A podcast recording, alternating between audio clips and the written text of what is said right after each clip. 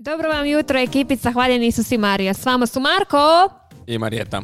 Odličan duo za četvrtak ujutro, predivan dan. Danas je evo, konačno malo sunce, nismo morali doći toliko zabundani na e, posao ili gdje god da idete.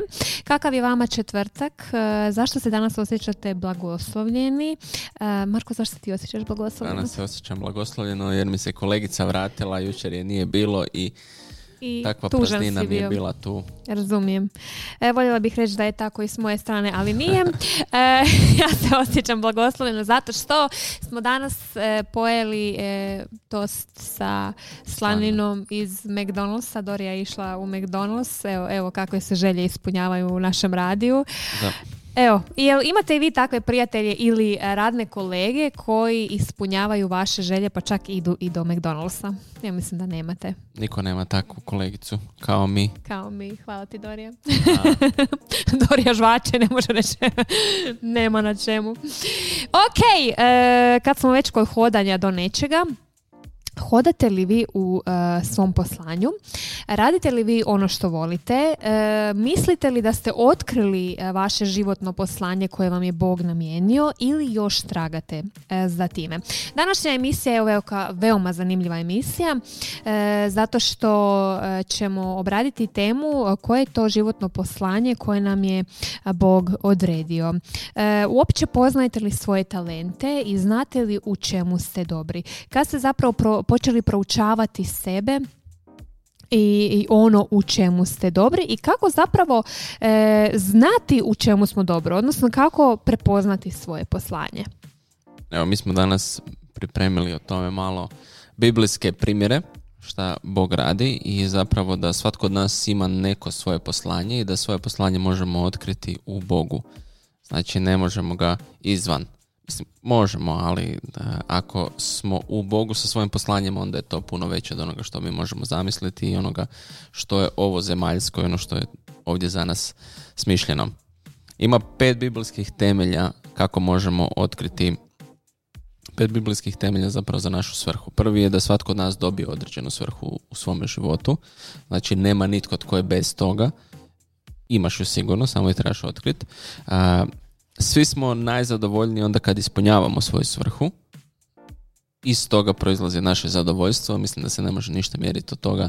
Ko, to je ono ko kad puzlu staviš na pravo mjesto. To kad onak nešto sjedne točno, tako i mi. Ako nas je Bog stvorio i zamislio na određeni način, vjerujem da je nas je stvorio s određenom svrhom da smo i zadovoljni u njoj. Treća stvar je ne uspijevaju svi otkriti svrhu kojom je Bog namijenio. To ne znači da ju nemamo, ali ne znači i da ćemo ju čim smo došli, čim smo se obratili, čim smo krenuli s Bogom da odmah i imamo svoju svrhu. Za neke treba malo vremena ili se treba nešto iskristalizirati. Ja se uvijek sjetim ove knjige Svrhovit život i Rick Warrena koji je pisao tu knjigu, to je jedna od najprodavanijih knjiga na svijetu i on kaže da on nikad nije planirao biti autor, znači nije znao uopće da zna pisat, niti je htio biti pastor mega crkve. Znači, nje, mislim da oni broje 40, 60 tisuća članova, možda i više danas. Mi A, s njim- 60. A, a, Znači, ogromno. On je htio tamo neku malu zajednicu do 100 ljudi i to je to. Ono, s time se on zadovoljio. Ali kad mu je Bog stavio na srce da piše tu knjigu, napisao je i nije znao da će ju tako dobro napisati. I zapravo on kaže kako za neke stvari ne znamo da znamo ili ne znamo da, da imamo to u sebi dok se ne otvore uvjeti za to ili dok ne isprobamo jednostavno onako probaš šta ti ide, šta ti ne ide i onda radiš ono što ti, što ti ide. E, ja sam negdje čula kao da je groblje mjesto sa najviše neostvarenih e, poslanja, životnih poslanja, ideja i to. I Zamisli i želja. Zamisli da ono proživiš svoj život i ne iskopaš još puno talenata koje ti je Bog a, odredio. Kako, kako će se onda Bog prema nama ponašati gore? Hoćemo li biti suđeni prema po tome? prema iskorištavanju. Pa Da. da. Pa ako gledamo onu prispodobu, dobro, ne govori baš o talentima, ali ako gledamo prispodobu o talentima kao sposobnostima nego novcu, ali tamo kaže da zapravo tamo se najgore ponašao prema onome tko je zakopao svoj talent. Znači, tek kad zakopamo možemo a, možemo se bojati šta će biti s nama, ali ono, mislim, nije to sad stvar, ono, nisi iskoristio neki talent koji ti je Bog dao neku sposobnost i sad ćeš goriti u paklu, ali da, on njega zanima šta si napravio s onome što sam ti dao. Često mi kukamo kako ništa ne možemo, kako ništa nema, kako ne znamo šta bismo. U istom tom trenutku ništa nismo napravili s onime što imamo. I ono, počni s onime što imaš, ono što ti je dano. Mislim da to nije nekad teško za, za, za vidjeti. Postoje neke stvari kojima si dobar ovako, neke stvari koje si primijetio, drugi su primijetili da si dobar u njima, neke stvari koje ti stalno iskaču i kojima bi se trebao baviti. Zašto to potiskivati, stavljati sa strane, jer si, si ti zamislio da će biti nešto drugo. Ja bi isto zajednici volio svirati pjevati, ali ne mogu. da, možda je bolje da neki od nas to ne rade. E, kad sam bila na ovoj, na Talent for You, onda smo tamo radili, obraživali temu talenata i onda jedna žena rekla, imali smo kao pojedinačne zadatke, morao je svako nešto e, napraviti na određenu temu i ona je izabrala da će pisati pjesmu, ali je rekla da ona nije uopće nadarena, da ona ne zna zašto uopće je izabrala to i da neće dobro ispasti. Kad je ta žena nama pročitala tu svoju pjesmu, mi smo doslovno plakali. I onda je mm. ono, onda smo im ih hvalili i poticali i onda je ona tek shvatila zapravo da ima talent za to. Pa da, dok ne probaš ne znaš je li imaš talent. Ono, probe, napravi. Ja sam, ja sam kako sam imao strah od javnog nastupa, ko bi ikad rekao za mene da ću se baviti javnim nastupom. Znači, nema šanse, ono, ja nisam mogao progovoriti tri riječi ispred ljudi. Ali se dogodilo da imam, isto tako smo, nešto je trebalo glumiti u zajednici i srećom taj, taj dio za glumu nije, nije bilo teksta. Znači, muzika e, i pjesme su pratile kao opisivanje, e, opisivanje priče. Jedino je trebalo onako pokazati bez, bez glasa. Idealno za mene. Znači, ne moram pustiti glas, a ne, ne, ne moram se tu boriti sa svojom tremom i, i ne znam kako ću nešto izgovoriti ili zapamtiti tekst, a, nego jednostavno sam treba to prenijeti na van i onda sam skužio da mogu i to i onda sam tako je krenulo zapravo sa nekim mojim javnim nastupima, ali kako bi znao da to mogu, da nisam probao. Ne, uvijek bi rekao za sebe, nema šanse. Ali bio si bačen u određenu situaciju i onda si to iskoristio, isplivalo i očito možeš. Očito možeš. Puno stvari mi možemo, bez da znamo da možemo. Zato što se ne usudimo probati, ne sudimo se iskoračiti. I što je još jedna ti ostala, mislim, ili? Ne, ili si sve rekao? Da, bit ćemo suđeni prema tome jesmo li poslušali, bili poslušni životnom pozivu koji nam je Bog dao ili, ni, ili nismo. Znači, Bog nam daje određeni poziv ima načine na koji nas zove. Pavla je pozvao tako da ga je srušio s čega god je već jahao. E, ne piše nam s čega je. Zamišljamo si konja, ali ko zna šta je bilo. Možda je i stajao, hodao. ali pogodila ga je svjetlost, vidio Isusa, oslijepio nakon toga i to je bio njegov poziv. Ne možeš, ne možeš vidjeti. Estera, evo sad smo slušali o Esteri sa prošle konferencije ženske. Estera je Estera je iskoristila svoju priliku kada joj se okazala kod kralja i na taj način zagovarala za svoj narod.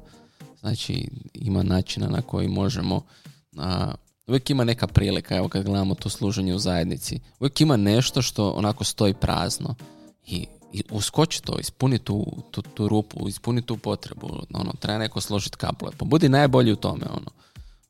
Uzmi te kablove i slaži ih i budi najbolji u tome, ono, šta god ima, ono, ako imaš negdje rupu, iskoristi tu rupu, uđi u to i, i počni s tim. I onda ćeš vidjeti koliko, koliko će te Bog moći uzdići iznad toga i gdje ćete to dovesti, šta ćeš raditi s tim. Šta si ti htjela reći? E, ma ništa, evo super si krenula sa tim, znači e, biblijskim nekim načelom, odnosno kako je e, Bog Bibliji, e, biblijskim likovima davao poslanja, pa si krenuo super. Imaš još dva. Imam još dva. Hvala ti. Pratimo skor. Imaš još dva. Ko je? Sveti Josip i... Jeremija piše. Jeremija. Jeremija ima poziv od rođenja. Njega je, kaže, prije nego što sam te sad kao u krilu majčinom poznavao sam te i odvojio sam te, posvetio sam te. Znači, odvojio ga od samog rođenja je bio. Zato je Jeremija bio baš, baš onako, ima situacije gdje je Jeremija frustriran i proklinje dan svog rođenja i, aha, i ono želi umrijeti i, i ono tamo, baš ono, ta, zaveo si me i dadoh ti se zavesti, ono, dopustio sam ti Bože da me zavedeš, ali i zaveo si me, ono, mislim, Bog nas i zavodi u tom nekom smjeru, onako daje nam neke nove stvari, kada nas dotakne, onda nas to pokrene i krenemo za njim. I Sveti Josip koji se našao u Kabuli nije, Nije. A, ali Svetom Josipu je pokazao kroz snove. Zapravo Sveti Josip je meni veliki uzor što se tiče rješavanja problema, jer Josip kad je imao problem, on je otišao i spavao. I onda mu je Bog to dan danas Pa da, mislim, treba biti poslušan. Tamo, recimo, kada Josipa šalje, kada mu najavljuje da će Hero doći ubijati djecu, onda ga šalje i upozorava ga da ide u Egipat i kaže, ostani tamo dok ti ne kažem da dođeš. Često mi čujemo poticaj, ono, čujemo poticaj, e, radi to, ali ne čekamo da nam Bog kaže da stanemo s tim.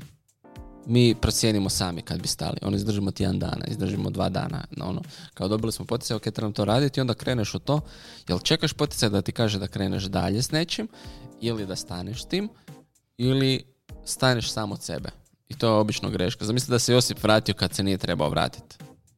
Nema spasitelja. Šalji novog. ne, ne, kog ćeš poslat? Ne, ne, ne može. Znači, morao je čekati tamo i mi tako nekad zdravo za gotovo uzimamo te poticaje koje nam Bog da, da neke stvari radimo i da se neke stvari držimo, umjesto da, da, da, se bacimo, da, da, da, stojimo tamo i čekamo dok nam ne kaže šta drugo da radimo. I to obično kad ne znamo šta bismo radili. Prijatelj mi neki dan kaže kao ne znam šta bi radio. Pa radi zadnje što ti je rekao. Znači šta, šta si zadnje dobio poticaj, radi to. I, I doći ćeš do jedne razine, doći ćeš do jedne situacije gdje ćeš vidjeti bolje. To je ono, ko penješ se na planinu, kada dođeš do tog jednog vrha, onda vidiš, imaš malo bolji pregled, ono, malo bolje vidiš u kojem smjeru bi mogao ići. Tako i hodanje s Bogom izgleda. Ono, dođi do one točke do koje znaš da trebaš doći. Kad dođeš tamo, onda ćeš vidjeti malo bolje, ali odi do tamo, ono zadnje što ti je rekao. Jer očito to nisi napravio. Ono zadnje što ti je rekao nisi napravio, pa ti neće ni reći dalje. Ono, mm odradi taj dio. Lijepo, evo ja bi, uh, baš sam sad dok svi pričala, uh, priču, prijateljice. Hvala ti, prijatelju. uh, razmišljala i o tome kao kako sam ja uočila ono što sam, ono u čemu sam ja dobra, dan danas to koristim i našla sam tri zapravo stvari. Prva stvar, evo ja sam onako e, često pričam i često nešto tu e, ja na Instagramu kao savjetujem. E, to sam već spoznala još od osnovne i srednje škole jer sam uvijek za hrvatski bila ja zadužena kad bi trebalo recitirati nešto ili kada bi trebalo voditi neki program. Znači od tad od osnovne škole me to već prati. E, druga stvar, e, ono što radim je kao e, u, marketingu je to što je moj tata dok, sam, dok sam bila u osnovnoj školi, on je već imao kafić i ja sam išla iz osnovne škole, nakon škole njemu pomagat, prat suđe, čistiti to sve.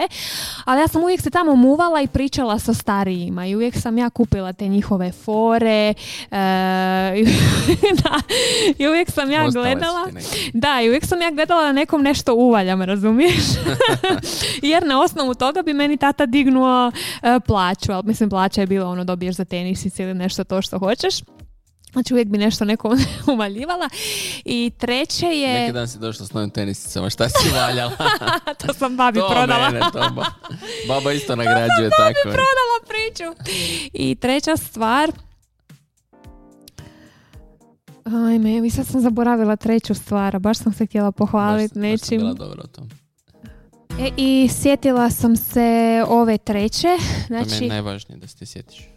Hvala ti. Sjetila sam se ove treće e, jer... E, ti mamamo se. Mislim, tehničku da. Dakle, sjetila sam se ove treće jer e, uvijek kad bi nešto bilo ili, ili kad bi neke nepodopštine radila ili kad bi nešto korisno radila. ne, ne, nego bi me ljudi slijedili. I e, onda bi ovoga, i tu sam kužiš shvatila da je neko je eto neko je već rođen kao lider neko samo ovoga se tijekom života oblikuje naravno u pravog lidera a ne u nekog Hitlera. Tako da evo ja sam tu već i normalno da i dan danas osluškujem recimo što mi drugi ljudi govore u čemu sam dobra i onda se tu i usmjeravam Bravo, Marijeta. E, hvala ti, Marko. Možeš znači, to su neke prirodne nadarenosti koje imamo, u kojima smo dobri. Ja sam isto imao talent za organizaciju, ja sam uvijek mogu kupiti ekipu oko sebe i oko svoje ideje, pa makar je to bila ispačka. Jedno smo točili uh, laksitiv cugu. Marko! uh, sjećam se, došli smo u ljekarnu po laksitiv, pitana žena, kao, jel to, jel to nešto za ozbiljno ili za zanciju? Za zanciju. Ste tako rekli. Da, i dala nam je. Ali bila je fora što si treba, ne znam, tih pet vrećica pit kroz svaki dan. Ne znam, tih pet vrećica popit pa za deset dana će se nešto dogoditi. Aha. A mi smo tu jednu vrećicu sipali u 16 čaša, ono, deset, ali stvar je psihologije bilo kod ekipe jer su onda oni pomislili Niko, ni- nikom ništa nije bilo, ali kad su skužili da smo to napravili, odjedanput je bila mučnine, zlo, Ozbiljno. loše, sve. Tako da, e, mislim, radio sam ja i dobre stvari humanitarne predstave, da se razumijemo, znao sam kupiti ekipu oko sebe, oko dobrih stvari. A, a, dva humanitarna, jednu humanitarnu predstavu i jedan koncert. I e, tu sam vidio kasnije zapravo kada sam počeo se baviti ovime, kada sam došao u zajednicu, a, sam shvatio da, da su to moji talenti, ono jednostavno znam organizirati događaje, znam organizirati stvari, znam okupiti ekipu, znam raspodi- raspodijeliti i zapravo to mi je is- ispao jedan od top 5 talenata kad smo rješavali Galupov ovaj, a, test a, za talente na edukatoru edukator ID-u tako da mi je se onako sve posložilo imalo je smisla ono, imamo neke prirodne talente koji su u nama i to mi je fascinantno koliko su oni usađeni u tebe od početka, ono, kako ti nije to nešto što si samo učio, nego je bilo prirodno u tebi. S druge strane, kada pričamo o, o Bogu i radu u zajednici, imamo duhovne darove koje dobivamo. Svako od nas je dobio nešto od duhovnih darova. Nije, nešto, nije što samo posebni ljudi dobivaju. Znači, ako smo primili duha svetoga, primili smo duhovne darove. Stvari što će neki, kaže Pavao, neki su za učitelje, neki za proroke, neki za a, poslužitelje i tako dalje, nabraja službe a, koje mogu biti. Znači, nisu svi za sve, ono što to znači, nisu svi za sve, ali svako ima neku svoju ulogu. Kada gledamo crkvu, svako ima neku svoju ulogu. I svaki dar, svaki duhovni dar ti je dan tu da izgrađuješ tu crkvu, da izgrađuješ ono što, a, da izgrađuješ zajednicu, da izgrađuješ ljude i, i svaki je važan. Ono, ako, ako ti nešto imaš, ja nemam, ti si meni potrebna da ti odradiš onaj dio koji ja ne mogu. Što je rekao Pavo, neko sije, neko a, zaljeva, neko bere plodove toga. Tako da imamo razne službe, imamo razne, a, razne stvari koje ćemo odraditi u tome i koji su različite darovi. Opet, postoje neke stvari koje smo, za koje smo više zainteresirani, koje nas više zanimaju, koje ćemo odraditi, možda se učiti, educirati. Za mnoge stvari a, nije nam samo tako se ulilo u glavu, za mnoge stvari smo morali učiti, ne znam, otkrivati tehnike razne, pa i za javni nastup, ono, i prošao sam i kod supruge i školu govorništva nakon odrađenih godina i godina javnog nastupa, ali opet naučiš nešto novo i ne, ono, usmjerite u određenom smjeru.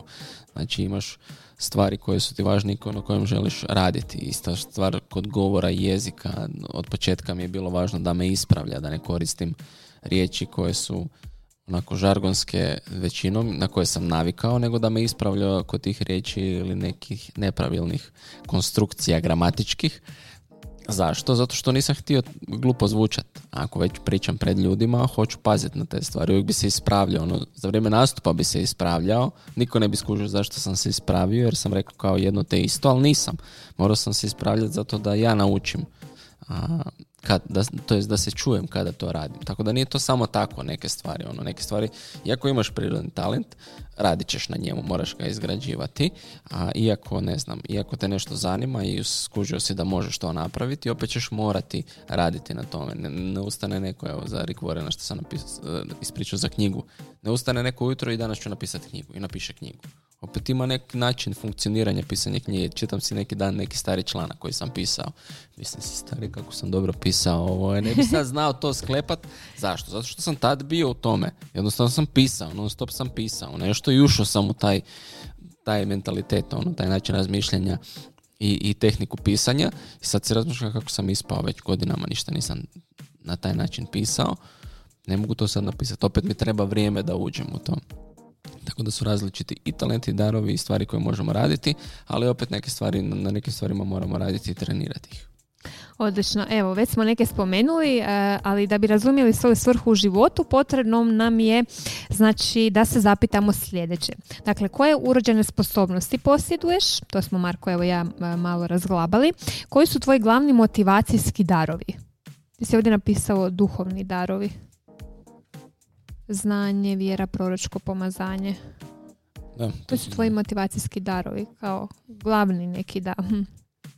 Dobro, što doista želiš raditi, znači ono duboko u sebi kad se zapitate što bi ja htjela u budućnosti ili htio raditi, e, većinom to krene ono s faksa, ono koji faks ću upisati i tu... Ili e, se na faksu još uvijek ne znam šta bih htio raditi. i tako je, i to postoji, ili tijekom faksa otkriješ možda.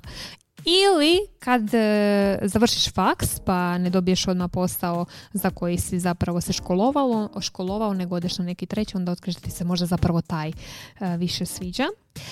E, u čemu si najučinkovitiji? Znači ono kad nešto radite, što vidiš da ti dobro ide i to zapravo sa radošću radiš, ne, ne, ne trošiš energiju na to dok radiš, nego uživaš dok to radiš. E, Što o tebi mogu potvrditi tvoji prijatelji? Znači većinom ako pitate e, svoje prijatelje, ono recite mi u čemu sam dobar, oni će vam iskreno i reći, osluškujte to. I u čemu nisi? I u čemu nisi, to isto dobro, dobro osluškujte. Kakvim ciljevima težiš? Ono, koji, su ti, koji su ti ciljevi u životu? Što uživaš raditi? I što se u ovom trenutku pred tobom ukazuje kao prilika? E, Mnogi, e, mnogi, e, mnoge mlade osobe s kojima sam ja pričala zapravo ne vide svrhu svoga života ili svoje poslanje i ne pristaju na neke poslove koje im se trenutno nude jer misle da oni to ne trebaju raditi, ali ne shvaćaju da će zapravo na tom određenom poslu steći neke radne navike ili naučiti nešto novo što će ih dovesti do e, poslanja. Možda na tom poslu na kojem ste trenutno upoznate neku osobu koja će vam ponuditi neki drugi posao pa ćete se usmjeriti prema tom a, poslanju. Tako da evo, ohrabrujem vas sve, ne morate sad čekati 10 godina na određeni posao, nego krenute s onime što vam se pruža pa ćete pa ćete se oblikovati do onoga što trebate postati. Dobro, to je bilo to. Šta treba naša svrha imati da bismo ju otkrili? Prva stvar počinje s Božim prioritetima. Ono što Bog želi od nas i ono što On želi učiniti u našem životu.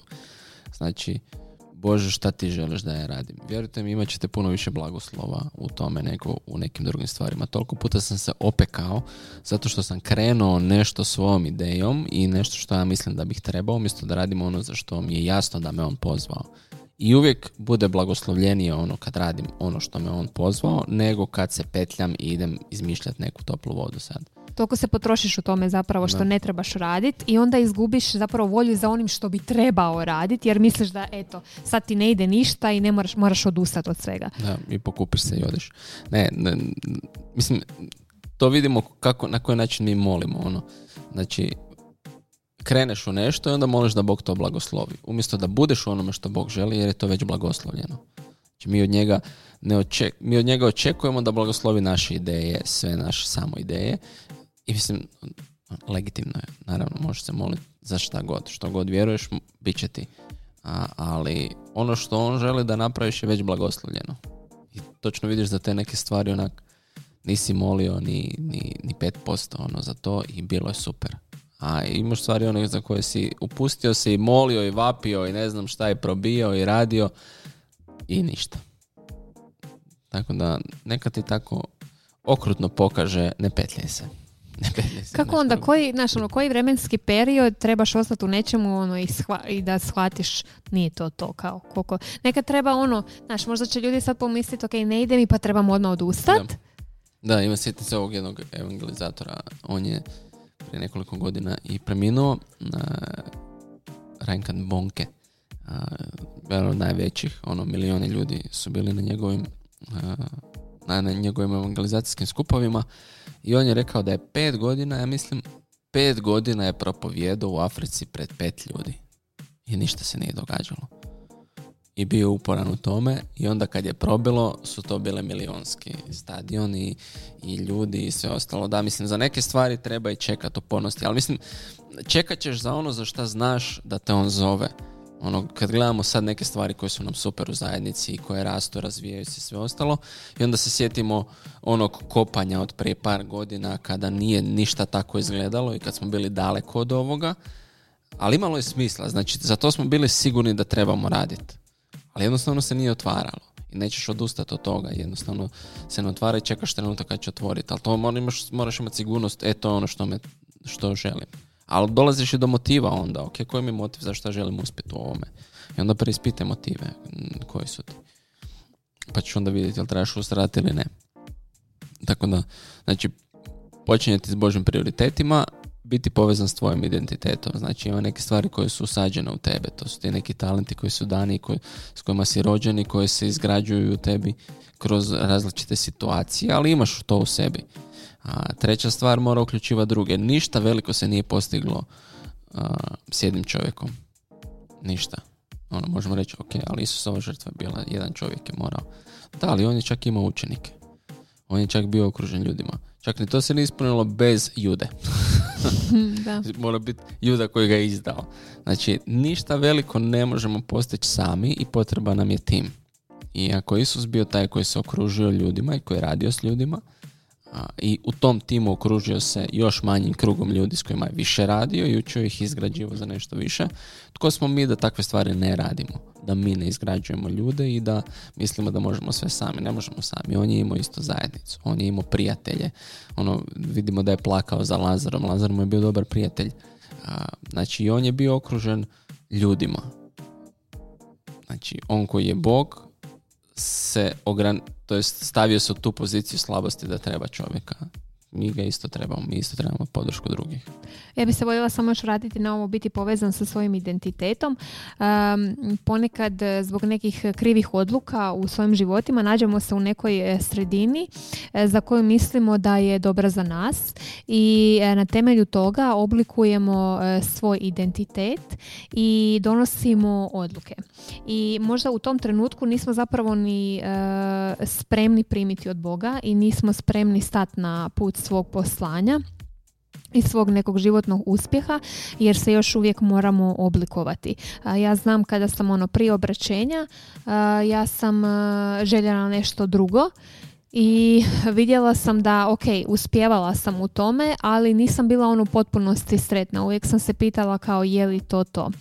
I nakon obraćenja, kada sam počela svoj identitet graditi e, na Kristu, onda sam počela učavati e, zapravo one svoje istinske e, talente i gdje bi ih ja mogla iskoristiti. Jer nisam mogla povezati kako talente koje sam otkrila u nekom svjetovnom svijetu i van, van Božje riječi, kako ih to iskoristiti za evangelizaciju. A mene Bog stvarno ovoga, sve, sve te svoje talente koje sam ja koristila van vjere stavio je u vjeri na čudesan način i dan danas se nekako čudim ono wow kako sam te svoje talente iskoristila za evangelizaciju i kada sam spoznala zapravo e, svoj identitet, identitet u Kristu, ko sam ja i čitala riječ Božju i ono otkrivala kao wow, pa to sam i to sam, aha, pa i to mogu, e, onda me više nije strah slijediti e, svoju budućnost, nije me strah zakoračiti, nije me strah ući u neke nove projekte, jer znam da, je, da mi je to predodređeno i da će se on pobrinuti za to. Onda lakše biram neko svoje poslanje.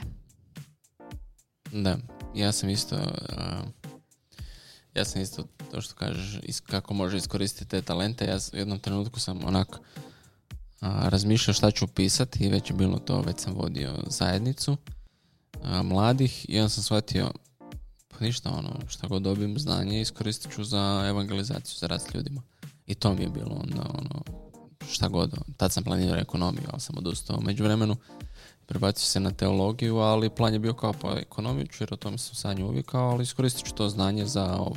I trebalo mi je znanje, ono, moraš biti menadžer u ovom poslu i, i vođenju svega toga ima, ima, ima dosta stvari kojima moraš brinuti i koji te nauče niti na teologiji, niti u školi i jednostavno moraš sam se potruditi oko toga, ali da, talente i sve što si dobio možeš tu iskoristiti i postoje još veće.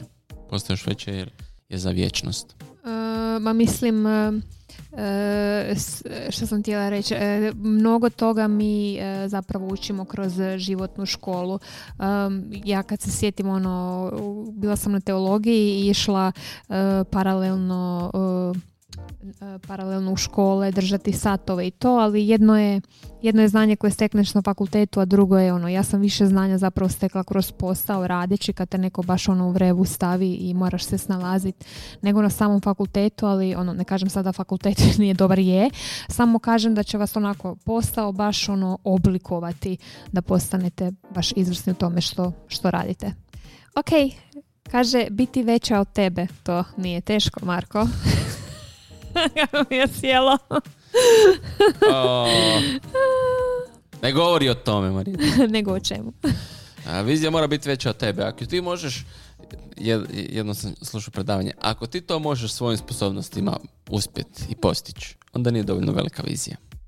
Vizija i plan mora biti više od toga što ti možeš postići nekim svojim, samo svojim trudom. Znači to mora uključivati Boga i mora biti puno više od toga. Znači moraš se nekad ih bojati čak svoje vizije. Mora biti velika. Okay. Sadržavati uvjerenja koja mijenjaju svoj život, a koja mijenjaju svoj, ne svoj, sadržavati uvjerenja koja mijenjaju život. A, moramo se mijenjati na tom putu, moramo se promijeniti, mora doći do neke promjene, znači mora biti nešto zbog čega je vrijedno da se mijenjamo. Najgore kad ostanemo isti i ono, nikad se neću mijenjati. E, ja vidim da recimo moja poslanja uvijek stanu kada ja e, nešto ne mijenjam. Što si htio reći? Da stoji već. da, da moje poslanja stanu kada ja nešto ne mijenjam kod sebe, na sebi, u sebi. I e, iako ja to onako, ja to vidim, ja to kužim, ali nije baš nešto nekad previše da, da sve ja nešto i potrudim oko toga, sve dok ne dođe žuta minuta. I kad dođe žuta minuta, kad vidim da mi ništa ne ide više, e onda se krenem, onda krenem slušati Boga. E pa to je, ne, znači ne možemo, dođemo do jedne razine i ne možeš preći tu razinu zato što nemaš sposobnosti za drugu razinu. Ne možeš, A znaš šta je meni, e, znaš šta je meni na, e, drago? Zato što imam tako kolege otvorenog uma i... Koji će te satrat. E, da, će me satrat. Ne, koji će mi uvijek reći, ukazati na probleme. Mislim da je to jako bitno, da imate oko sebe ljude, ali one iskrene ljude koji vas, e, koje vas neće štediti koji će imati nekakvu uh, milost tu od Boga da vam kažu u ljubavi što neštima s vama. Marko, Marko već zijeva od mojih propovjedi.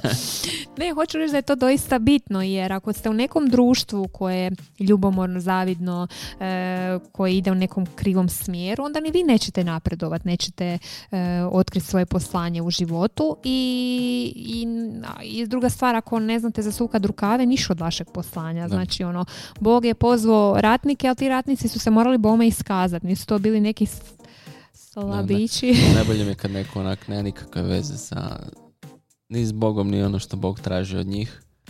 A onda, kad im je teško u životu, Bog daje najteže bitke svojim najjačim ratnicima o kad to vidim na statusima, na, na, na storijima, mislim si kralju, ne znaš ti šta je bitka.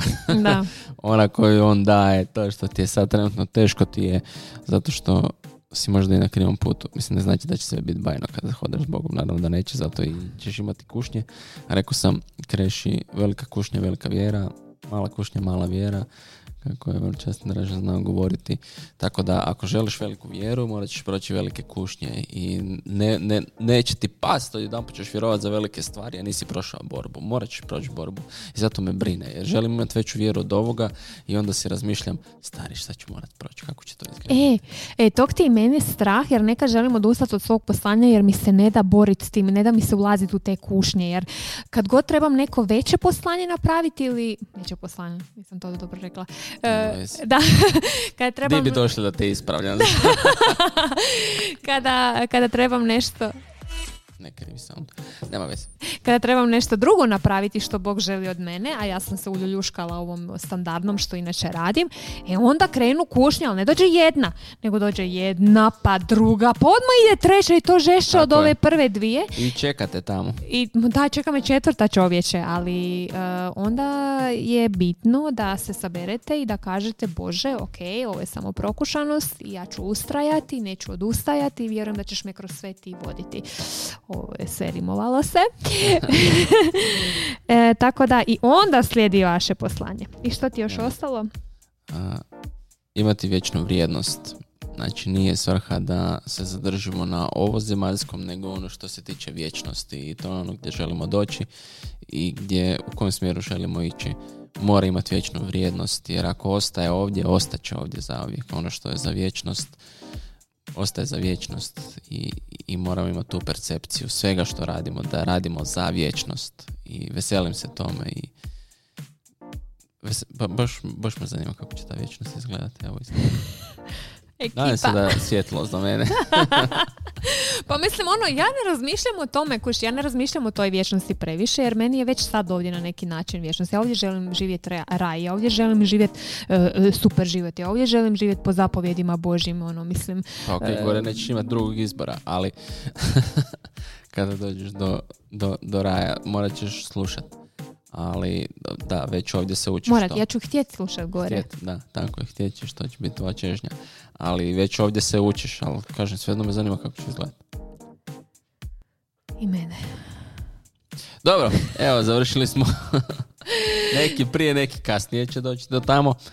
završili smo ovu temu sa svrhom, nadam se da da će vam biti od pomoći. Zapišite si, objavit ćemo ju pa možete izvući neke natuknice, zapisati si malo, proći to, ispisati si neke stvari koje, gdje se vi vidite šta vi mislite da biste mogli raditi napraviti da živite ono što Bog ima za vas.